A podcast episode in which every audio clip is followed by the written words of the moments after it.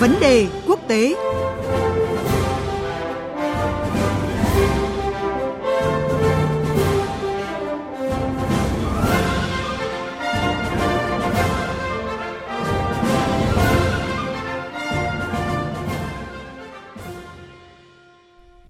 Thưa quý vị và các bạn, châu Âu đã trở thành trung tâm mới của dịch bệnh COVID-19. Nhận định này của Tổ chức Y tế Thế giới đang ngày càng rõ rệt hơn khi trên thực tế số ca nhiễm mới, số ca tử vong tại châu lục này vẫn tăng nhanh chóng. Italia, Tây Ban Nha đã trở thành hai tâm dịch lớn của châu lục và chưa có thể khẳng định quốc gia nào sẽ tiếp bước trong danh sách này khi số ca nhiễm ở Đức hay Pháp đều đang tiến dần đến con số 10.000. Sau một thời gian đầu bị cho là đánh giá không đúng mức về dịch bệnh, đến nay các nước châu Âu đã phải tiến hành nhiều biện pháp quyết liệt, thậm chí ở Italia còn được ví von là như thời chiến. Trong diễn biến mới nhất, EU còn dự tính đóng cửa toàn bộ biên giới của khối trong vòng 30 ngày. Tại Anh, khi số người nhiễm đã là hơn 1.500 trường hợp, người dân lại càng hoang mang khi có thông tin về một chiến lược phòng chống COVID-19 gọi là miễn dịch cộng đồng – một chiến lược mà Anh có thể chấp nhận số người nhiễm bệnh lên tới hàng chục triệu người. Vấn đề về miễn dịch cộng đồng đang tác động như thế nào đến tâm lý của người dân Anh và chính phủ của Thủ tướng Boris Johnson đã thực sự hành động theo chiến lược này.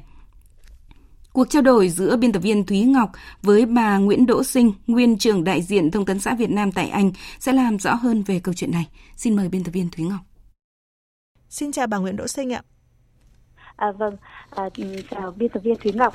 kính chào quý thính giả Đài Tiếng Nói Việt Nam. À, vâng, thưa bà, à, dư luận quốc tế hiện nay thì đang rất là quan tâm đến cái chiến lược chống Covid-19 tại Anh. Đó là một chiến lược được cho là đi ngược lại với đa số các nước châu Âu khác. Vậy thì thực hư cái câu chuyện này là như thế nào ạ thưa bà? À, vâng thưa chị, à, truyền thông Anh và quốc tế mới đây thì có dẫn lời ông Patrick Vallance, cố vấn trưởng về khoa học của chính phủ Anh về ý tưởng à, gọi là miễn dịch cộng đồng À, vậy thì miễn dịch cộng đồng uh, ở đây là gì? Đây là một cái hình thức mà bảo vệ gián tiếp để chống bệnh truyền nhiễm diễn ra khi mà một tỷ lệ lớn dân cư đã trở nên miễn dịch với một loại vi khuẩn lây nhiễm. Từ đó thì tạo nên một lớp bảo vệ cho những người không miễn dịch à, hay là chưa bị nhiễm.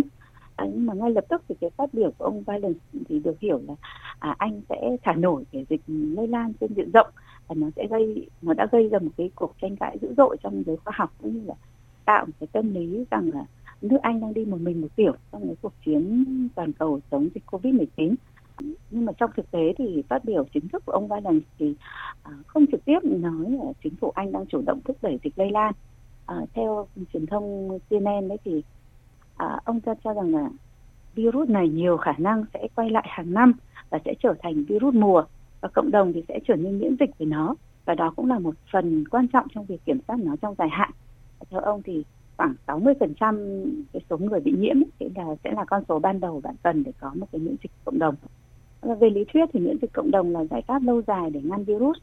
Ừ, nhưng mà khái niệm này thì lại thường được ừ, dùng trong việc là tiêm ngừa hay là vaccine. À, mà cho tới nay thì nhiều ý kiến phản đối cho rằng là khác với cúm mùa hay là bệnh sởi ừ, thì cái bệnh COVID-19 thực sự là hiện đến giờ vẫn chưa có vaccine và cũng chưa ai có kháng thể về nó. Chính vì vậy mà chuyện cho người lây dân lây nhiễm bệnh ừ, thì cũng là một cái cách làm quá mạo hiểm trong khi vaccine thì mới là lựa chọn tốt nhất để có miễn dịch cộng đồng thưa chị. À, vâng như bà vừa có đề cập thì cái chiến lược miễn dịch cộng đồng là một cái chiến lược khá là nguy hiểm và nhiều rủi ro. Nó không chỉ về số người nhiễm mà còn mang lại rất là nhiều cái tác động tiêu cực về kinh tế, chính trị, xã hội khác. Vậy thì với nước Anh, những cái rủi ro đó đã được tính toán như thế nào khi mà đề cập đến cái chiến lược này ạ? À, vâng thưa chị có thể thấy là việc mà thả nổi đỉnh dịch hay là hình thành, để hình thành miễn dịch cộng đồng ấy thì nó cũng không hẳn là chiến lược ừ, của anh. Đến tính đến thời điểm này mà nó chỉ là một cái ý kiến cá nhân do cố vấn trưởng về khoa học của chính phủ đề xuất như vậy. Thì hiện tại cái cách tiếp cận của chính phủ anh, đây là họ không muốn có quá nhiều người bị nhiễm bệnh trong một giai đoạn ngắn để gây áp lực cho dịch vụ của cơ quan y tế quốc gia nghĩa là mục tiêu của chính phủ là cố gắng và hạ thấp đỉnh dịch kéo giãn đỉnh dịch chứ không ngăn nó hoàn toàn. Hơn nữa vì đa phần mọi người có bệnh nhẹ thì việc xây dựng miễn dịch cộng đồng sẽ giúp càng nhiều người miễn dịch hơn với dịch này. Và như thế thì sẽ giảm được sự lây nhiễm à, và bảo vệ những người mà dễ bị tổn thương về dịch bệnh. À, chính phủ anh hiện thì là họ sẽ đề ra kế hoạch ba giai đoạn gồm kiềm chế à, trì hoãn và giảm thiểu trong đó cụ thể hơn về phản ứng thì có thể nói là bốn giai đoạn tính cả thêm không nghiên cứu nữa nghĩa là kiềm chế, trì hoãn nghiên cứu và giảm thiểu cho đến nay thì cái chiến lược miễn dịch cộng đồng mà các nhà khoa học Anh nhắc tới thì nó cũng vẫn đang gây tranh cãi rất là gay gắt trong giới chính trị gia cũng như là trong dân chúng Anh và rất nhiều người đã yêu cầu mạnh mẽ là chính phủ phải minh bạch cái chiến lược đối phó với Covid-19. Vậy trong cái bối cảnh đó thì chính phủ Anh đang có những cái hành động như thế nào ạ? À, vâng, à, có thể nói rằng người Anh thì từ xưa đến giờ vẫn được biết đến với cái tinh thần phớt ăn lây với mọi mối đe dọa. Nhưng mà những gì chúng ta chứng kiến trong những ngày qua à, đó là cảnh người dân đổ xô tới siêu thị trên khắp cả nước để tích trữ đồ ăn thức uống rồi thì đồ vệ sinh thì mới có thể thấy là Covid-19 đã thực sự tác động đến tâm lý của người dân. À, mà đứng trước tình hình dịch bệnh như thế này thì chính phủ Anh cũng đang có những cái biện pháp có thể nói là cũng khá quyết liệt để đối phó. À, Thủ tướng Anh Boris, Boris Johnson thì đã sẵn sàng cho một cái gọi là lệnh tổng động viên thời tiểu thời chiến trên toàn quốc để chiến đấu với dịch Covid-19. À, trong đó thì huy động sự tham gia của tất cả các thành phần cả nhà nước và tư nhân à, một trong những biện pháp trước mắt thì là ở trong cái cuộc họp báo hôm vừa tối đêm hôm qua theo giờ Việt Nam ông ấy còn nói đến đấy thì là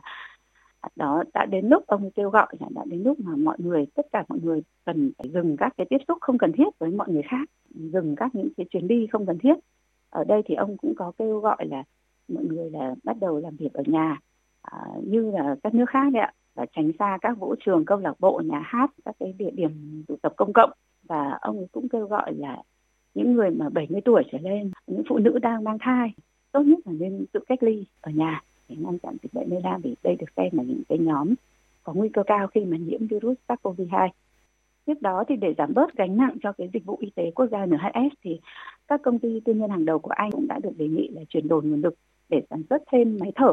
Thì à, các đơn vị quân đội thì cũng đã được huy động để san sẻ oxy từ các cơ sở y tế để tránh tình trạng khan hiếm oxy tại các bệnh viện khi mà cái cuộc khủng hoảng leo thang ngoài ra thì là những bác sĩ rồi những y tá đang nghỉ hưu cũng dự kiến là sẽ được huy động trở lại làm việc để tăng thêm cái năng lực cho ngành y tế bởi là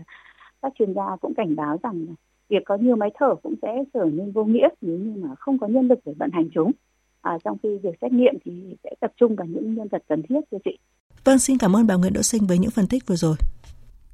Vâng thưa quý vị và các bạn, mỗi quốc gia thì có thể có những chiến lược phòng tránh dịch bệnh khác nhau, nhưng với mỗi chiến lược phải chấp nhận nhiều rủi ro với cái giá phải trả có thể là cả tính mạng của rất nhiều người thì đó thực sự là một chiến lược cần phải được cân nhắc rất kỹ lưỡng. Cảm ơn biên tập viên Thúy Ngọc và bà Đỗ Nguyễn Đỗ Sinh với những phân tích vừa rồi.